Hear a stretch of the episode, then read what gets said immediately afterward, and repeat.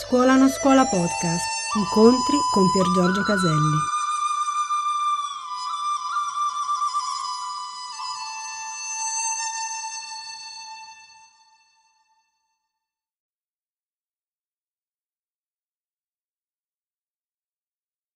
Ora parlerò fondamentalmente anche tante scuole psicologiche le fanno molto più raffinate, quindi nessuno si offenda, anche gli psicologi presenti così, no? Sono punti semplici ma fondamentali di alcune paure, uso questa parola, bomba, che quando il ricercatore scende dentro se stesso trova. Non si tratta di averle o non averle, quanto di esserne consapevole o no. Mi segui? Attenzione, piccole bombe, eh? Attenzione. Il primo...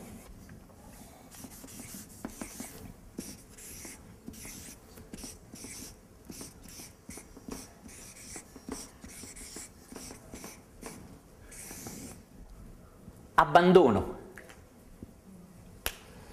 Che vuol dire? Abbandoniamo la sala, andiamocene. Che cosa vuol dire abbandono? È il senso dell'abbandono. È qualcosa, è una paura che ci attanaglia l'anima. Noi ce l'abbiamo da quando siamo nati, da quando nasciamo, ce l'abbiamo anche da prima, ma adesso non vorrei parlare di questo. Questa paura è con noi da quando siamo piccoli. Alcune mamme sono talmente sciocche da dire al figlio: se non fai questo ti abbandono, ti lascio qui. E questo rinforza questo senso dell'abbandono. Ora, ripeto, nei prossimi incontri, nel prossimo incontro, se ne faremo un altro, parleremo più in profondità di questo. Adesso voglio lanciare solo delle mine vaganti, come dice Tony De Mello riguardo a quello. L'abbandono ha a che fare con la paura che ho che gli altri mi mollino, ma che anche mi molli il mio lavoro, il mio capo ufficio mi licenzia, oppure che i miei dipendenti mi abbandonano, nel senso si prendono uno stipendio, vengono in ufficio ma non creano niente di che, mi hanno abbandonato a livello di creatività. Quindi la valenza dell'abbandono ha tanti aspetti. Questo è una paura terribile che morde l'anima di tutte le persone che non si conoscono. Una persona che non ha un canale di autoconoscenza sarà sempre attanagliato dalle paure che stiamo vedendo. Sempre. Ti dirai, ma io non ci credo. Guarda dentro di te e te ne accorgerai. La paura dell'abbandono si riflette fondamentalmente in un'infinità di varianti nella nostra vita, ma in due principali. La prima, a volte delle donne, ma non sempre, quando parlo di questo senso gli occhi proprio, ma, ma non sempre, è che la donna non lascerebbe mai il suo uomo. Okay. Se c'è un rapporto che arriva alla fine, è questo tipo di persona è una persona che non molla mai, quindi non, ab- non vuole essere abbandonata, non vuole che te ne vai, non vuole che la lasci. Il rapporto è già finito da anni, ma tu non vuoi lasciare in questo. Questa è la paura dell'abbandono, che tu mi lasci. Qual è l'altra faccia dell'abbandono? È che io ti lascio prima che mi abbandoni, perché ho paura che mi abbandoni. Quindi a volte la persona coraggiosa, che è forte, che lascia, che lascia le donne, che lascia gli uomini, in realtà spesso ha più paura dell'abbandono di altri. Quindi adesso lancio lì una, una domandina, ok? In generale, nelle relazioni, se più uno, non per forza, anche nell'amicizia, no? Per esempio uno si comporta come non ti piace, lo molli, no? Non lo chiami, non lo ricerchi più, non è per forza con tua moglie, con tuo marito, col tuo fidanzato, con storie d'amore passate, no? In generale, se è più uno che tende a lasciare o essere lasciato. Questa è una cosa interessante, perché non vuol dire che io non posso lasciare o essere lasciato, anche in amicizia, ripeto, anche nel lavoro. Ci sono delle persone che nella paura dell'abbandono non cambiano mai lavoro, non cambiano mai modalità di lavoro, lavorano sempre nello stesso modo. Per un'azienda questo è un dramma, perché questa persona non fa niente di male, non si comporta male, viene al lavoro, è puntuale, però non crea niente, è un robot, è una macchina. E con le macchine che abbiamo e che avremo in futuro è meglio una macchina. Non c'ha le ferie, lo devo pagare solo con l'elettricità, non fa sciopero, non si ammala, non vuole le feste di Natale. Allora, come già abbiamo visto altre volte, la sfida è essere creativo, quello che una macchina non può esserlo. Bene, tante persone lavorano come una macchina, sono oneste, sono giuste, non buggerano, non fregano, ma non creano niente. E questo in futuro sparirà, perché persone del genere saranno sostituite dalle macchine. Queste sono persone che in qualche modo anche possono aver paura dell'abbandono.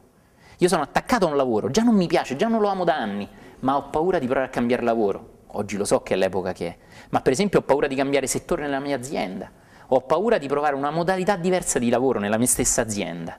Questa ancora è una forma di paura di abbandono. Mi segui?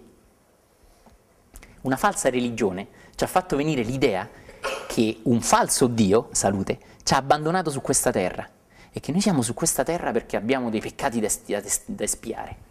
Questo è terribile, un Dio che ci abbandona, terribile, sta lì, ci ha abbandonato. ci ha lasciato lì, è terribile. Quindi prima paura, ci sei? La paura dell'abbandono, che si riflette nel fighetto che lascia tutte le ragazze che piangono e che in realtà ha paura di essere abbandonato a sua volta, o nella ragazza che non lascia mai il ragazzo, dico per dire, può essere anche in vari modi, no? E che gli sta sempre attaccato dicendolo che l'ama, l'ama, l'ama, in realtà ha solo paura, ha paura di stare da sola, ha paura di essere abbandonato. Ti ricordo che l'abbandono può essere anche qualcosa a cui io lavoro e non abbandono mai il vecchio, la vecchia routine, il vecchio modo di pensare. Sono sempre attaccata a quello perché ho paura del cambiamento, quindi l'abbandono in qualche modo è sempre legata alla paura di cambiare. La paura di cambiare è sempre legata a una forma di fissarsi, di bloccarsi, di chiudersi e che quindi, capisci bene, blocca la tua creatività. Attenzione, non aver paura dell'abbandono non vuol dire non rispettare gli altri o amarli profondamente, voler loro bene. Non vuol dire che io ho superato la paura dell'abbandono, tratto gli altri male. Per favore non fraintendiamo queste parole. Allora la seconda paura, attenzione perché queste sono tutte collegate, stiamo vedendo questi punti come un link che ci collega a questa magia dell'olografia dell'universo, quindi al tutto. Sono dei blocchi, dei tappi che noi mettiamo e che ci rendono la mente chiusa, il cuore spento, gli occhi non brillanti. La seconda paura, attenzione,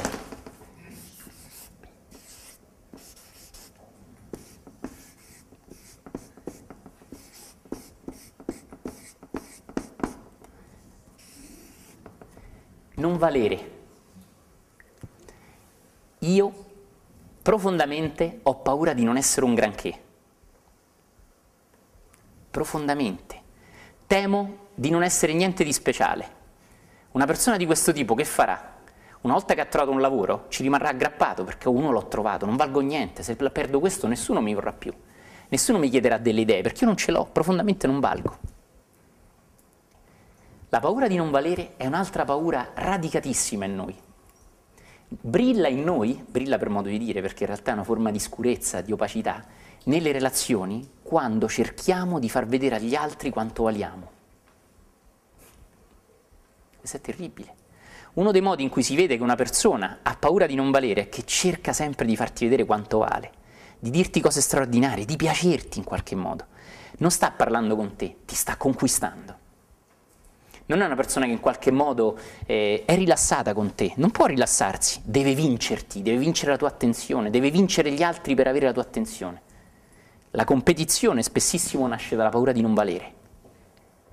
È curioso, perché a volte, nessuno si offenda, le persone che davanti agli altri sono più vincitori, sono più forti, a volte rad- profondamente hanno proprio una paura più degli altri di non valere e questa paura li spinge a vincere gare, a fare competizioni, eccetera, e ad essere fortemente competitivi. Questo è forte. Vi ricordate la foto che abbiamo visto di Bohr e di Einstein? Come erano? Non c'era la gara chi era più genio, l'avete vista? Una foto bellissima, no? Bene, questa è una delle qualità fondamentali di una mente creativa e di una mente, di un cuore più libero dalla paura. Il conoscere, non il non avere, il conoscere la mia tendenza, la mia... Oddio, potrei non valere niente, lui potrebbe valere più di me, lei potrebbe valere più di me. Se parlassi lui al posto mio forse direbbe cose più profonde. Una persona di questo tipo non è mai rilassata, perché è sempre in competizione. Tu sei seduto a un tavolo, lui è seduto in una gara, insieme a te in quel tavolo. Tu dici qualcosa, lui sta competendo per dire la cosa migliore. Spesso si vede nei bambini, e sono i bambini più paurosi questi. I bambini che devono sempre dimostrare quanto valgono. I genitori devono essere attenti in questo. Che quando un bambino cerca sempre di far vedere quanto vale, i genitori possono fomentare questo e possono far credere ancora di più al bambino, dandogli retta, che ha ragione ad avere quella paura. Quando io do molto retta a una dinamica di paura, io fortifico quella paura nelle persone. Questo è molto forte nella pedagogia, si sa bene, no? Quindi un buon pedagogo, un buon insegnante, una persona che aiuta le persone a venire fuori con, per quello che veramente sono, è una persona che sa dire, guarda, non devi conquistare la mia attenzione, non devi vincere, io già ti voglio bene. E che sa trasmettere questo in mille linguaggi, per esempio con i propri dipendenti. Quanto è difficile questo, no? Riuscire a dire ai dipendenti, questo per esempio è assurdo, no? Perché io dico ai dipendenti, dovete essere creativi, dovete tirare fuori mille idee, se no non valete un cazzo, no? Bene, così i dipendenti io li blocco e non vengono mai galla per la loro creatività. Invece bisogna, è difficilissimo questo, saper trovare la chiave tra lasciare una persona libera e fare in modo che la sua creatività emerga da una libertà che io do al mio dipendente, non dal fatto che lo costringo a essere creativo, il che non lo porterà veramente mai a esserlo. Questo fa la differenza tra un'azienda totalitaria, in qualche modo, eh, diciamo così, eh, troppo autoritaria, e un'azienda che invece è moscia, è sbracata, non si accorge di quello che fanno i dipendenti. L'equilibrio giusto è un'azienda che lascia i dipendenti liberi e che li rende capaci di creare da una mente più libera. Questo è molto facile dirlo, molto difficile attuarlo, ma è buono vederlo in noi. Io non valgo niente. Ora ti faccio una domanda, ti avevo detto che ti trattavo un po' male. Tu puoi vedere un momento in cui da bambino, da bambina, ti è stato dato il messaggio in cui non vali? A volte è la befana che ti porta il carbone, o a volte è un papà che ti vuole bene solo se prendi un bel voto a scuola.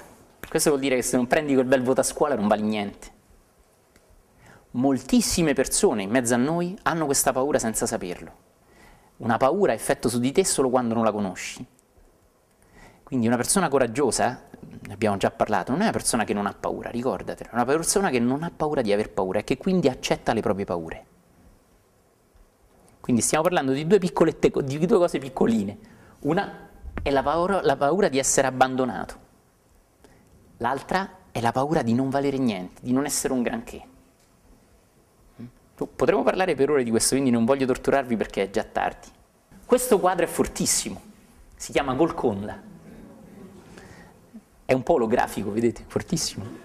In questo quadro possiamo dire tantissime cose, poi Magritte, come già sapete, ogni tanto tiro fuori un quadro di Magritte, non amava essere, diciamo, studiato, spiegato, quindi come sempre dico non mi amerà in questo, ma io non voglio tanto spiegare quanto lanciare uno spunto, tutte persone uguali.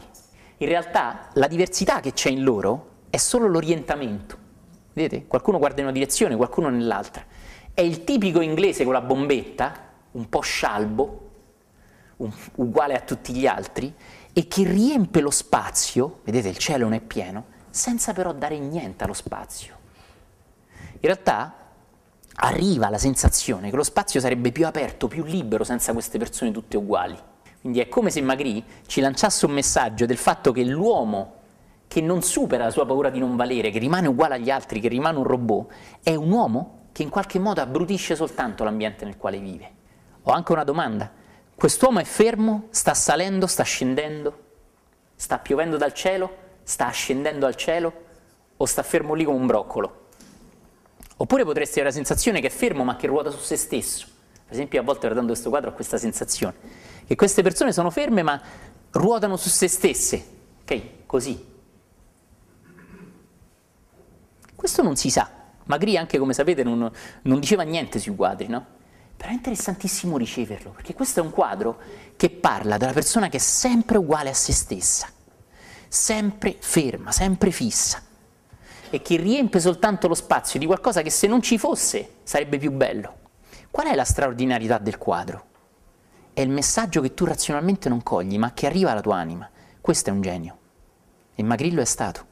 Può piacere o no il quadro, ma adesso ti invito a vedere proprio il messaggio di essere uguale a tutti gli altri, di cambiare solo perché stai girato di qua anziché di là, e di riempire lo spazio di niente di diverso, di bello, di luminoso, di colorato, vedete?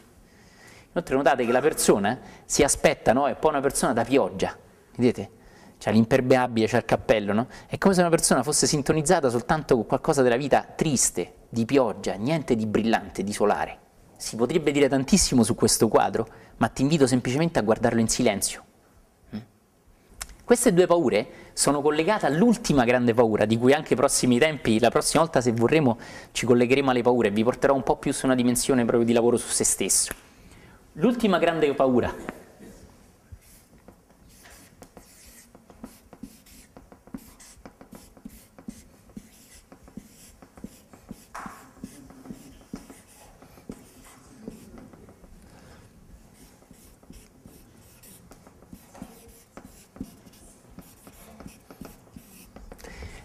non lasciarsi andare. Tu leggi creativamente sempre, intuitivamente, è buono. È buono. Noi scriviamo in maniera troppo robotica, la gente legge roboticamente. L'ultima parola è non lasciarsi andare. Questa è fortissimo.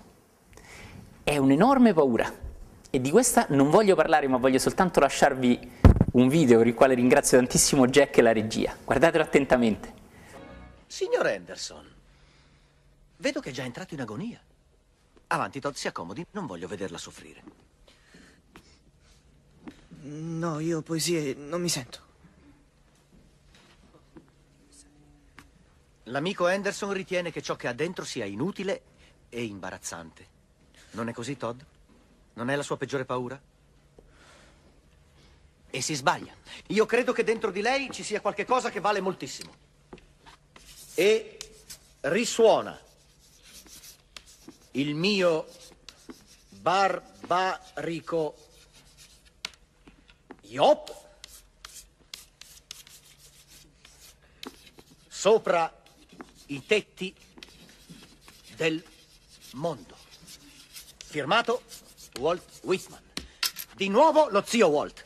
Per quelli che non lo sapessero, uno yop è un ululato rauco, un grido. Ecco, Todd, vorrei che ci desse una dimostrazione di un barbarico yop. Eh no, non può ululare stando seduto. Coraggio, si muova, in piedi. Assuma la posizione da ululato. Da ululato. Eh, yop. No, non un ululato, un barbarico yop. Yop. No, andiamo più forte. Yop. Così sembra un topo, avanti, la voce. Yop. Deve ululare da Yop! Ecco, così, ecco. Ha visto? C'è un barbaro dentro di lei. No, no, non ha ancora finito. Quella foto dello zio Walt, chi le fa venire in mente? Non rifletta, risponda, coraggio. Uh, ma, ma, ma... ma che genere di matto? Non ci deve pensare, su, risponda. Un pazzo furioso. No, no, no, può fare di meglio. Liberi la mente, usi l'immaginazione. Dica la prima cosa che ha in testa, anche se le sembra scema, coraggio. Un pazzo con la bava alla bocca. Santo cielo, c'è un poeta dentro di lei, figliolo. Ora, chiuda gli occhi, chiuda gli occhi, li chiuda. E adesso descriva ciò che vede. Uh, io ho chiuso gli occhi. Sì? E, e la sua faccia mi ondeggia davanti. È un pazzo con la bava alla bocca. È un pazzo con la bava alla bocca. E il suo sguardo mi trapana il cervello. Oh, eccellente. E adesso l'azione, gli faccia fare qualche cosa. Tende le mani e mi strozza. Sì, così, fantastico, fantastico. E, e non la smette di borbottare. Che cosa borbotta? E, borbotta la verità. Certo. La verità è, è una coperta che ti lascia scoperti i piedi. No, non ci faccia caso, continui con la coperta, mi parli della coperta. Tu, tu, tu la spingi, la tiri e lei non basta mai. Anche se ti dibatti non riesci a coprirti tutto. Dal momento in cui nasci piangendo al, al momento in cui esci morendo ti copre solo la faccia. E tu piangi e gridi e, e gemi.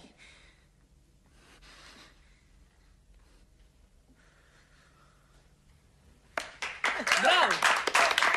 Bravo! Non se lo dimentichi mai. Non so se avete visto che professore è questo. Qual è, tra le tante grandezze, nonché un, bra- un bravissimo attore che da poco ha lasciato il corpo, qual è la grandezza di un vero professore? È quella di portare a galla la persona.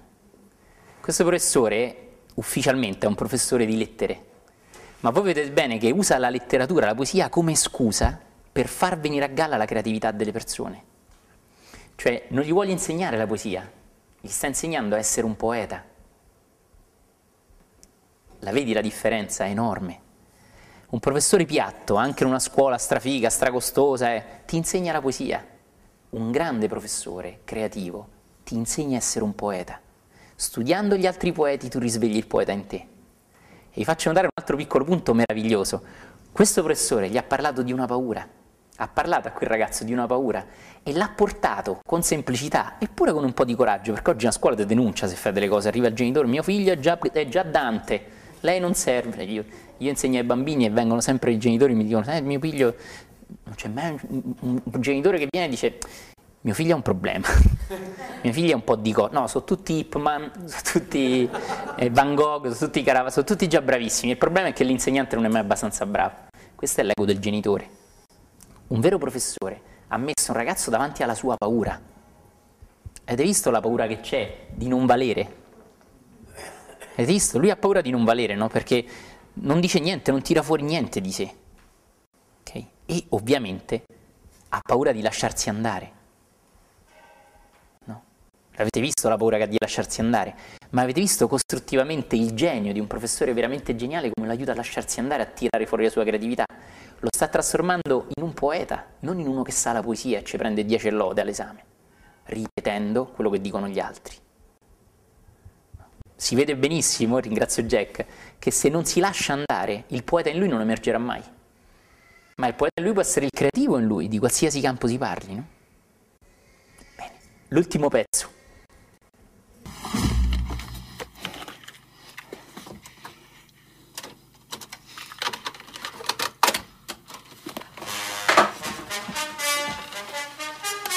Benvenuti alla nostra serie Verificate la vostra virilità.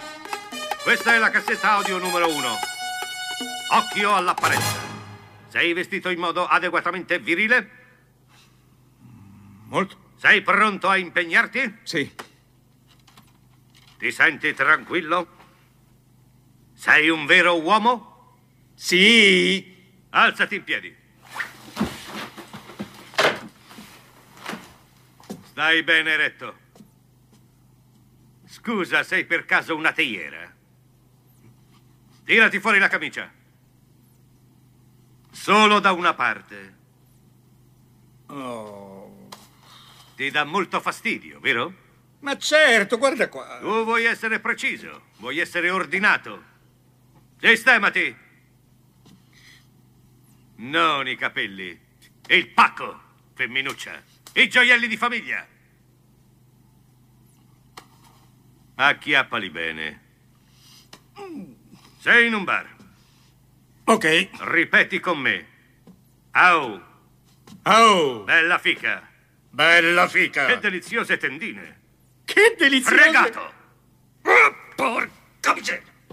Siamo arrivati al punto più critico del comportamento virile. Qual è? Ballare. Sì. I veri maschi non ballano. Oh, ma dai! In nessuna circostanza. Questo sarà il test finale. Evita ad ogni costo il ritmo, la grazia e il piacere. Fa quello che ti pare, ma non ballare. Non ballo. Lo senti? Sì. Lo senti il demone? Balla, sussurra il demone. Tutti gli altri ballano. Ci danno dentro. Si scatenano.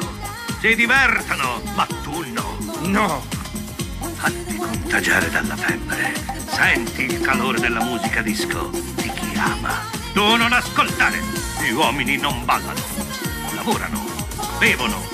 Hanno la schiena a pezzi, ma non ballano. Vabbè. Trattieniti. Fa qualsiasi cosa, ma non ballare!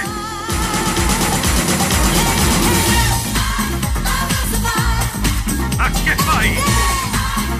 Smettila di ballare, razza di ballerina! Smetti di agitare quelle mani! Non mi senti, femminuccia? Piantala! Smettila di dimenare le chiappe! Sì, uomo! Prendi a calci, prendi a calzotti, mozzica l'orecchia a qualcuno. Fermati, riprenditi.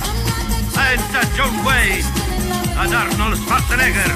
Arnold non balla, riesce a malapena a camminare.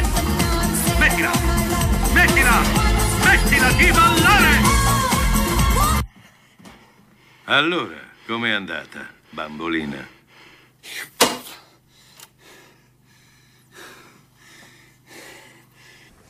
Anche questo film è bellissimo e parla della paura di lasciarsi andare, no? Lasciarsi, and- lasciarsi andare, vedete? Questo è molto buono. Grazie di cuore Jack, è bellissimo. Allora vorrei chiudervi, chiudere, la, chiudervi no, eh? vorrei chiudere leggendo questa poesia molto bella. Ed è, dico anche come è scritto, perché qualcuno mi ha detto di dire, è scritto Logue, Logue, Christopher Logue. È una poesia degli anni sessanta, molto bella, e parla di un personaggio, di un maestro, che spinge delle persone ad andare su un livello di vita più alto, no? E riguarda anche la paura, come vedrete. Vorrei lasciarvi con queste parole, vi prego di portarvele anche dentro insieme a questi filmati bellissimi, per i quali ringrazio Jack. È un colloquio tra delle persone e una persona che in qualche modo è un maestro, e delle persone che sono delle persone che stanno diventando delle iniziate. Okay? Venite verso l'orlo del dirupo. E loro, potremmo precipitare. Venite verso l'orlo del dirupo. E loro, è troppo alto. Venite verso l'orlo del dirupo. Ed essi vennero, e lui li spinse, ed essi volarono.